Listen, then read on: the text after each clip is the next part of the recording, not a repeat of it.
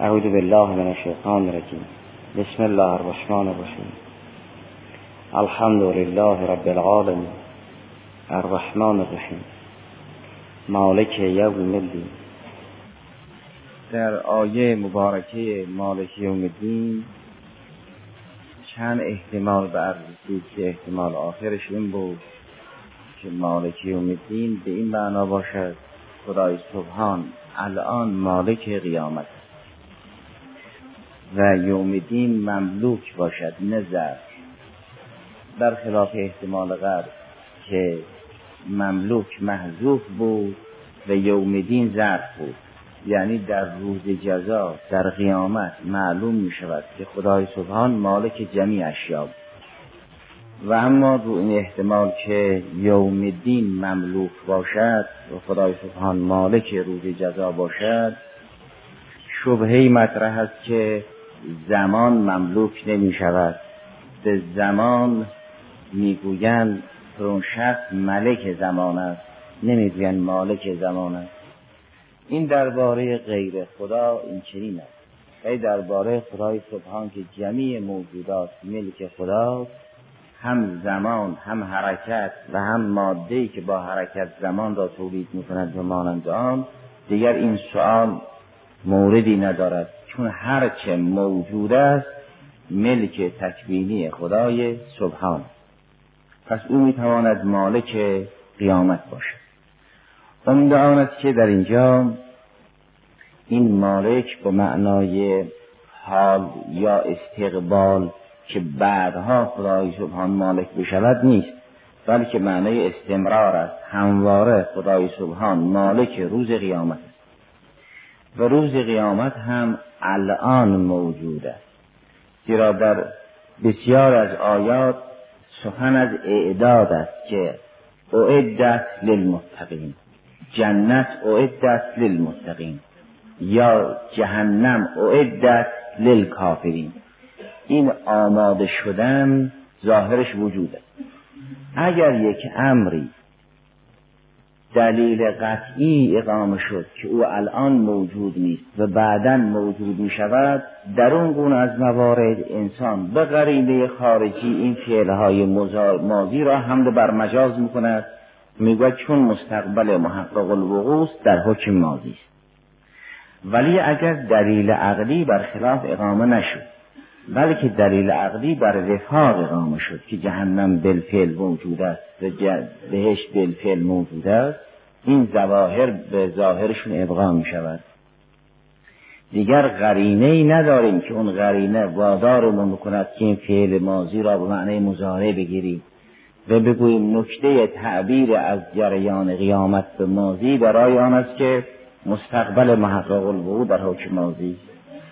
ظواهر آیات این است که بهشت به الان موجود است جهنم الان موجود است. جنت ارض و هست سماوات و الارض اعدت للمتقین یا فتق النار التي اعدت للکافرین و مانند اگر ظاهر آیات این است که بهشت و جهنم الان موجود است و دلیل عقلی بر خلاف این ظواهر نیست بلکه دلیل عقلی این ظواهر را تأیید می کند این ظواهر به ظهورشون باقی خواهد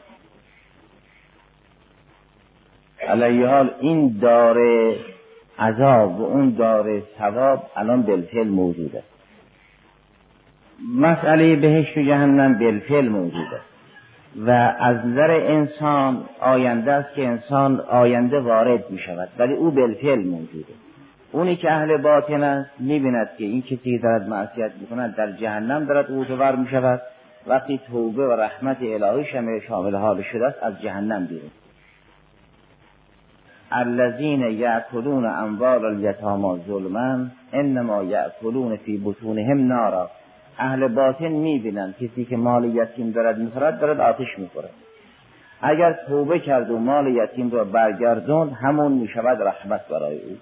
اهل باطن اینجور می‌بینند در از اون مقام بالفعل موجود است.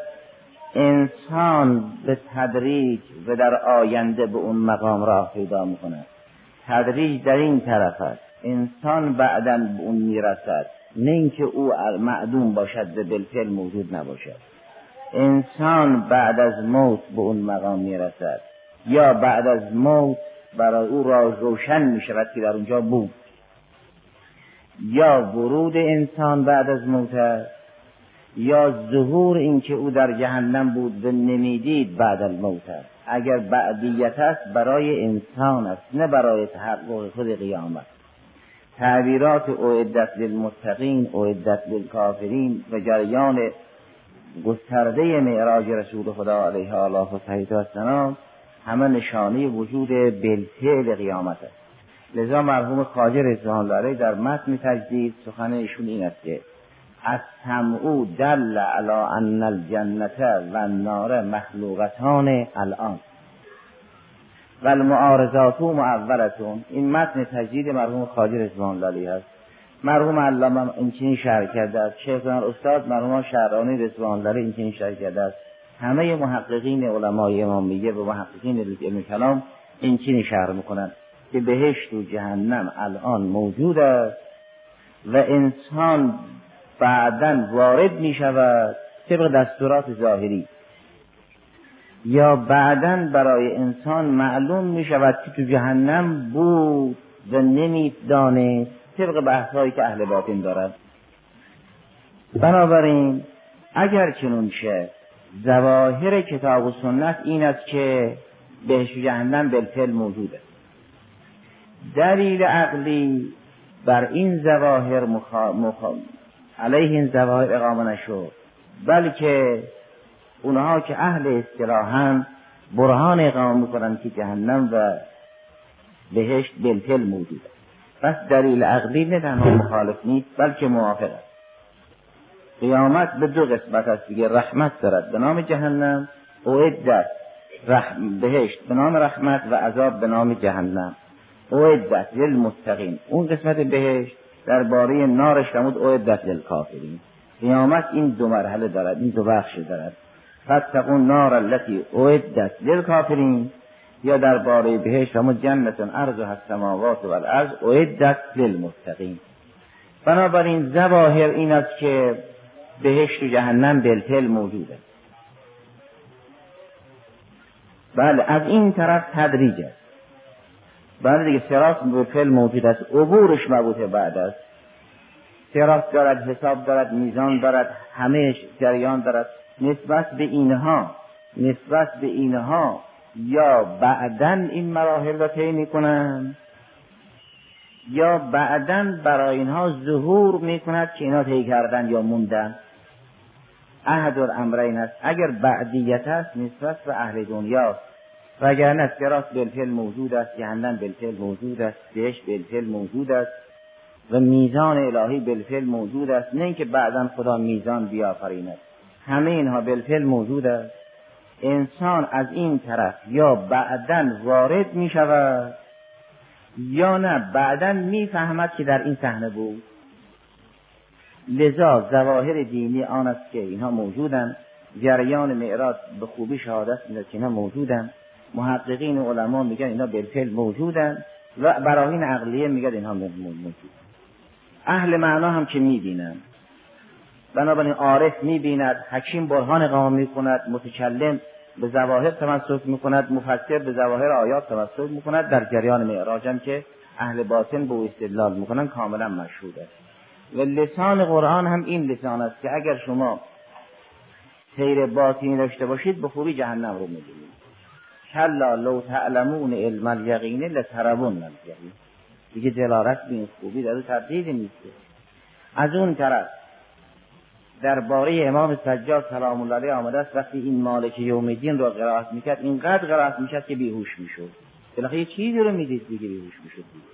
ولی صرف مفهوم که آدم رو بیهوش نمی‌کنه که. از پا در نمیندازه درباره امام صادق سلام الله علیه هست درباره امام سجاد سلام الله علیه هست. وقتی این سوره مبارکه هم رو قرائت می‌کردن به مالک یوم الدین می‌رسن اینقدر قرائت می‌کردن که بیهوش می‌شدن. چی رو می‌دیدن بیهوش می‌شدن؟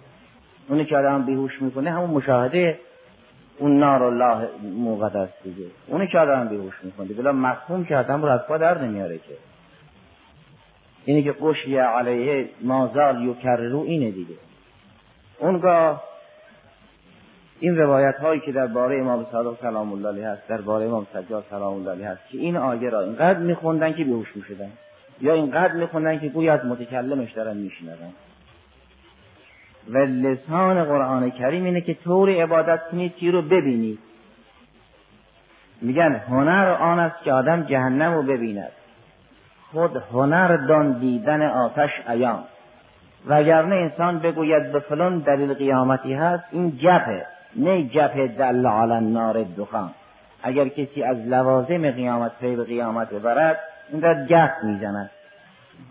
چون جپ است حرف است رو اثر نمی کند بنابراین اگر عقلا و نقلا یوم القیامه الان موجود است این موجود مالک میطلبد چون هر موجودی چه هستی او عین ذات او نبود مالک می‌خواهد. اگر یک موجودی هست به ذات بود ملک کسی نیست. اگر یک موجودی هست به ذات نبود هستی او عین ذات او نبود به غیر وابسته است. به غیر وابسته است یعنی مملوک غیر است. اگر قیامت این چنین موجود است و هستی او عین ذات او نیست پس به غیر وابسته است. زمان و زمین و همه و همه در موطن خود موجودند بساط زمان برچیده می شود در قیامت. خود زمان بساطش برچیده می شود دیگه ما زمانی نخواهیم داشت. دیگه نباید ما اون آنچه را که رتبهش بعد است در الان بسنجیم. البته الان این خیابان که موجود است خیابان در مسجد وجود ندارد. پس ما بگیم خیابان معدوم یا کسی که در خیابان است هنوز به سهم نرسیده. پس بگوید سهم معدوم است. سهم در جا خودش موجود است. این شخص بعدا وارد سهم می شود. نه اینکه سهم معدوم است. اگر سهم در خیابان نیست به این معنا نیست که سهم رأسا معدود است. پس بالفعل موجود است. اگر بالفعل موجود است بالفعل مملوک است. وقتی بالفعل مملوک شد بالفعل مالک دارد. مالک بالفعل او خدای سبحان است چرا؟ چون او رب العالمین است. یک اگر چیزی هستی داشت و هستی او عین ذاتش نبود به غیر وابسته است. قیامت هست و هستی او عین ذات او نیست و به غیر وابسته و غیری که مالک قیامت باشد جز ذات اقدس اله احدی نیست فهو سبحانه و تعالی مالک یوم الدین. نقش مالک یوم الدین در سیاق حمد آن است که اعتقاد به قیامت جزء بهترین نعم الهی است که انسان را از هر تباهی میرهاند. برای اینکه انسان یا جزء افرادی است که از ترس عبادت می این از ترس جهنم دست به گناه نمی‌زند. یا جزء افرادی است که شوق بهشت وادارش می کند به اطاعت به ثواب. در اثر اشتیاق به بهشت تن به فضائل می‌دهد و تن به گناه نمی‌دهد. یا فوق این دو گروه است منتظر لقای حق است. این هم در قیامت است چون قیامت درجاتی دارد. یک جنتون تج جناتون تجری من تحت الانهار است که برای اوساط اهل ایمان است. یک جنت لقاست که برای اوهدی از اهل ایمان است. اون که جزء متوسطین اهل ایمان شد فقط همون جناتون تجری من تحت الانهار نصیب اوست. اون که جزء اوهدی از اهل ایمان است گذشته از اینکه ان المتقین فی جنات و نهر یعنی همین جنات تجری من تحت الانهار را داراست فی مقعد صدق عند ملیک مقتدر را هم داراست. اون عند اللهی بودن را هم داراست. اگر این شخص جز اوهدی از اهل ایمان بود دلش پیش اون عند ملیک المقتدر است. به اشتیاق عند ملیک المقتدر که لقای حق است عبادت می کند پس مالک یوم الدین از اسمای حسنای خدای سبحان است که این باعث هم خواهد بود.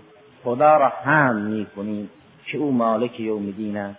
و اگر روز جزایی نبود و انسان با مرد از بین می‌رفت و نابود می‌شد راه کمال برای هیچ متکاملی نبود و چیزی هم جلوی هیچ درنده ای را نمی‌گیره آنچه که جلوی تبهکاران را می‌گیرد و راه متکاملین را باز می‌کند مسئله قیامت است. پس خدا را شکر می‌کنیم که قیامتی دارد. خدا را شکر می‌کنیم که عذاب و بهشتی دارد که برای ترک از عذاب او خود را هدر نمی‌دهیم. برای شکر به بهشت او خود را به کمال میرسانیم و مانند. این هم می‌تواند از حدود وسطایی باشد که برهان قام بشود. بگوییم خدای سبحان مالک روز جزاست و هر که مالک روز جزاست محمود است پس خدا محمود است. چرا خدا مالک روز جزاست؟ به بحثای گذشته. چرا هر که مالک روز جزاست محمود است؟ برای اینکه مالک روز جزا بودن. روز قیامت را به پا کردن و ایجاد کردن زمینه تحصیل سعادت مردم است. اگر انسان با مرگ نابود می‌شد و روز جزایی نبود نه انسان با فضیلت از فضیلتش ترقی میبست نه انسان تبهکار دست از تجاوز بر می داشت و جهان می‌شد قوم فی امر مریض می‌شد ترجمه است. پس خدا را شکر قیامتی دارد. خدا را شکر جهنمی دارد. انسانی که برای ترس از جهنم دست به گناه نمی‌زند باید شاکر باشد. خدا را شکر جهنمی داشت به ترس از جهنم وادارمون کرد که کار خلاف نکنیم. همونطوری که رحمانیت خدا و رحیم بودن خدای سبحان باعث محمود بودن اوست مالک روز قیامت بودنم باعث محمود بودن اوست. اونگاه انسان را هم یک بعدی بار آوردن روانی اگر همیشه سخن از رحمت حق باشد خدای رحمان و رحیم را به مردم معرفی بکنن این احیانا زمینه تجربی و غرور را فراهم می کند اگر خدایی که رحمان رحیم است به عنوان مالک یوم الدین هم شناخته بشود انسان بین خوف و رجا حرکت می کند این طور نیست که فقط در سمت رحمت حرکت کند بگوید باری به هر جهت خدا رحیم است نه وقتی بداند که خدا هم رحمان رحیم است هم مالک یوم الدین مالک یوم الدین یعنی روز پاداش. خدایی که مالک روز پاداش. است در روز پاداش بهشتی است که رحمت. جهنمی است که جهنم را امیر المؤمنین سلام الله علیه در نهج معرفی کرد. همون دارون لیس فیا رحمت جهنم جایی که هیچ رحمت در اون. پس اگر سخن از رحمت خدای سبحانه سخن از عذاب او هم هست. تا انسان در مسیر حرکت کند که بین خوف و رجا باشد. یدعون ربها خوفا و طمعا. این چنین نباشد که همیشه به طرف رحمت کشونده بشود و از عذاب الهی غافل باشد. چه این که همواره انسان را ترسوندن هم صحیح نیست که انسان را به مرز ناامیدی بکشاند و از رحمت بی انتهای حق ناامید باشد. بین خوف و رجا حرکت کند و خدای سبحان کسانی را میپروراند که بین خوف و رجا حرکت کنند وقتی جریان علم و اهل علم و تشویق به فراگیری علوم را بازگو می کند قبلش مسئله خوف و رجا را تشریح می کند همون آیه معروف که سخن از هل یستوی الذین یعلمون و الذین لا یعلمون در او آمده است صدر آیه این است که امن هو قانتون آنا اللیله ساجدا و قائما یحذر الاخره و یرجو رحمت ربه قل هل یستوی الذین یعلمون و الذین لا یعلمون. در سوره زمر وقتی تشویق می‌کند مردم را به فراگیری علوم آیه نه سوره زمر این است. اول نمی‌گوید علم چیز خوبی یا نمی‌گوید عالم و غیر عالم یکسان نیستند چون علم یک ابزار کار است و نه هدف. صدر آیه این است. آیه نه سوره زمر صدرش این است. امن هو قانتون آنا اللیل ساجدا و قائما یحذر الاخرت و یرجو رحمت ربه. قل هل یستوی الذین یعلمون و الذین لا یعلمون. انما تذکر اولو الالباب. اول تهذیب است بعد علم شد. صدر آیه این است که اون کسی که در فرصتهای شب به یاد خدا برمیخیزد قانت از اهل قنوت و نیایش و ابتحال و لابه و تضرع و ساجدن و قائما گاهی در سجده است گاهی در قیام یحذر الاخره و یرجو رحمت ربه. از آخرت خود میترسد چون خدا منشه رحمت است. مبدع رحمت است. و غضب برای او بالعرض است نه بزیاد. یحذر الاخره و یرجو رحمت ربه. رجا را به رحمت رب نسبت داد. ترس را از پایان کار خود به پایان کار خود نسبت داد. فرمود این انسان از پایان کار خود میترسد و به رحمت خدا امیدوار است. نه به پایان کار خود امیدوار باشد که بگوید من به پایان کار خود تکیه می‌کنم. این چنین نیست که انسان بتواند به پایان کار خود تکیه کند. حوادث روشن نیست. گاهی انسان به اندازه هواق ناقه ممکنه اوضاع برگردد. در روایات این است اگر کسی مواظب خود نباشد و خود را به خدا نسپارد ممکن است الله به اندازه فواق ناقه اوضاع برگردد. فواق اینهایی که ساربانند یا مسئول دوشیدن شیر شطورند این دست را که باز می‌کنن تا پستان شطور رو بگیرن فشار بدن دوباره باز کنن این حالت رو میگن فواق یعنی همین لحظه. در روایت آمده ممکنه به اندازه فواق ناقه یعنی دوشیدن یک شطور به همین اندازه اوضاع کسی برگرده. مؤمنی کافر بشود کافری مؤمن بشود یعنی چی پس بنابراین انسان اگر امیدی دارد به رحمت خدا امید دارد نه به سوابق کار خود. از سوابق کار خود میترسد و به رحمت خدا امیدوار است. یحذر الاخره و یرجو رحمت ربه. اونگاه فرمود قول هل یستوی الذین یعلمون والذین لا یعلمون.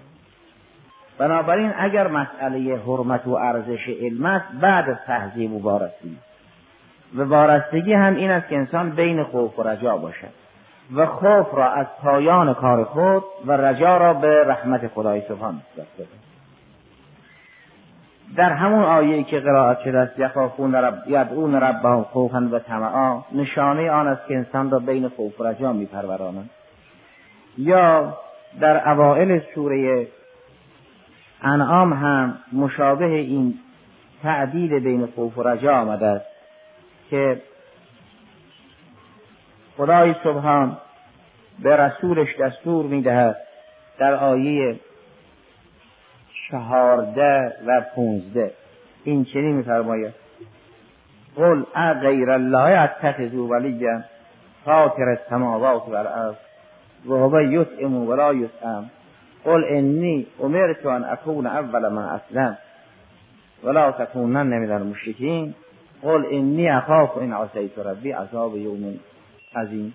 همون تسلیسی که در روایات هست که بندگان خدا سه گروه هم یک عده برای ترس از جهنم یه عده برای ترس شوق به بهشت یه عده حبند الله خدا سبحان را عبادت می‌کنن. این تفسیر از این دعایه استفاده می شود اونایی که حبند خدای سبحان را عبادت می‌کنن که تلکه عبادت الاحرار اون در بخش اول ذکر شده. قل غیر الله اتخذوا ولیا فاطر السماوات والارض. چون خدا فاطر السماوات و الارض است من او رو به عنوان ولی اتخاذ می‌کنم. این عبادت احرار که تحت ولایت الله هم؟ چون فاطر السماوات و الارض است که فوق خالق نه چون به ما نعمت می‌دهد یا اگر عبادت نکنیم کیفرمون می‌کنند گروه دوم کسانی که برای شوق به ثواب عبادت می‌کنند اونها را با این صورت توجیه کرد. همون با یطعم ولا یطعم. چون خدا انعام می کند تعام می دهد چه در دنیا چه در بهشت می پروراند لذا معبود ما. این مال کسی است که شوقا الان نعمه خدا را عبادت می کند گروه سوم کسانی که از ترس عبادت می کنند قل انی اخاف و ان عصیت ربی عذاب یوم من اگر معصیت بکنم از عذاب روز عزیز میترسم. این گروه سوم است که خوفا من النار. اطاعت می‌کنن و معصیت نمی‌کنن. بنابراین تعلیم دینی بر این است که خوف و رجا را کنار هم ذکر بکنند. سایر اسمای حسنا یاد شده رب العالمین بودن الرحمن بودن الرحیم بودن در انسان شوق ایجاد می کند که رحیم را رحمان را بپرستد اما مالک یوم الدین بودن در انسان ترس ایجاد می کند که اگر اطاعت نشد و دست به آلودگی زد گرفتار روز جزا خواهد بود.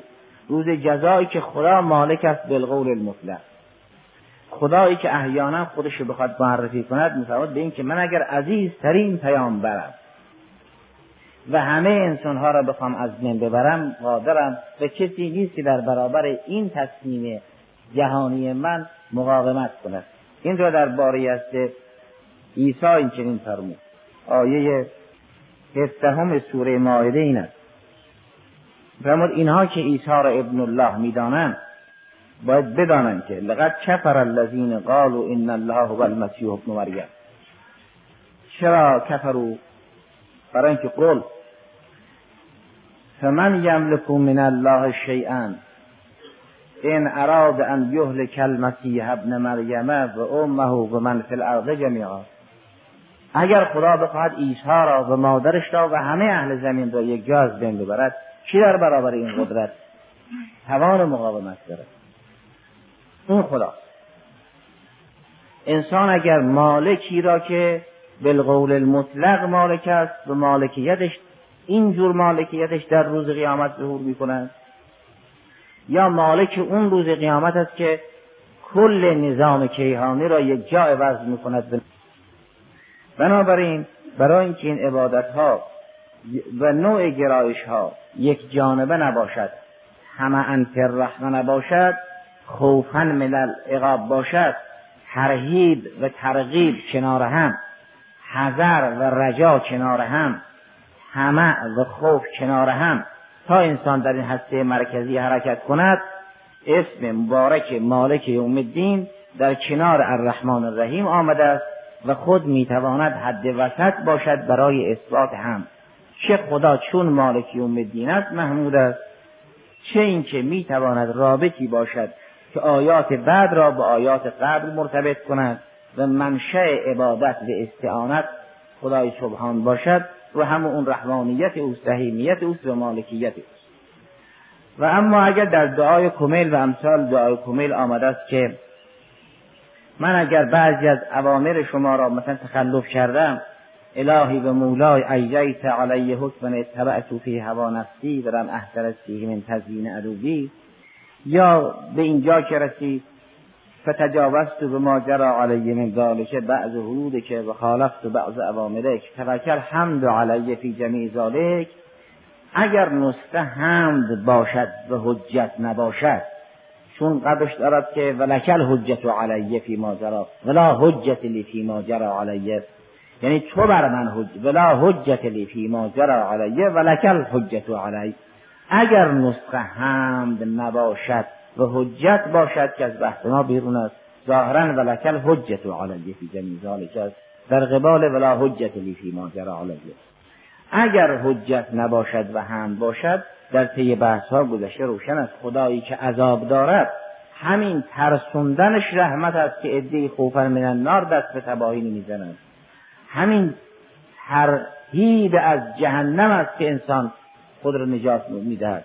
اگر نبود مسئله جهنم و ترس از جهنم اکثری گرفتار عذاب می‌شدن و عمر را به هدر می‌دادن پس خدا را شکر که جهنمی دارد تهدیدی کرده است. و اگر از حدش تجاوز کردیم مشمول رحمت او می‌شویم.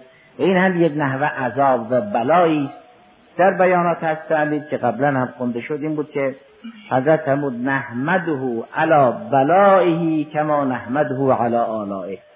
همونطوری که خدا آلایی دارد در برابر آلا محمود است بلایی هم دارد که در برابر بلا محمود است آزمایش است.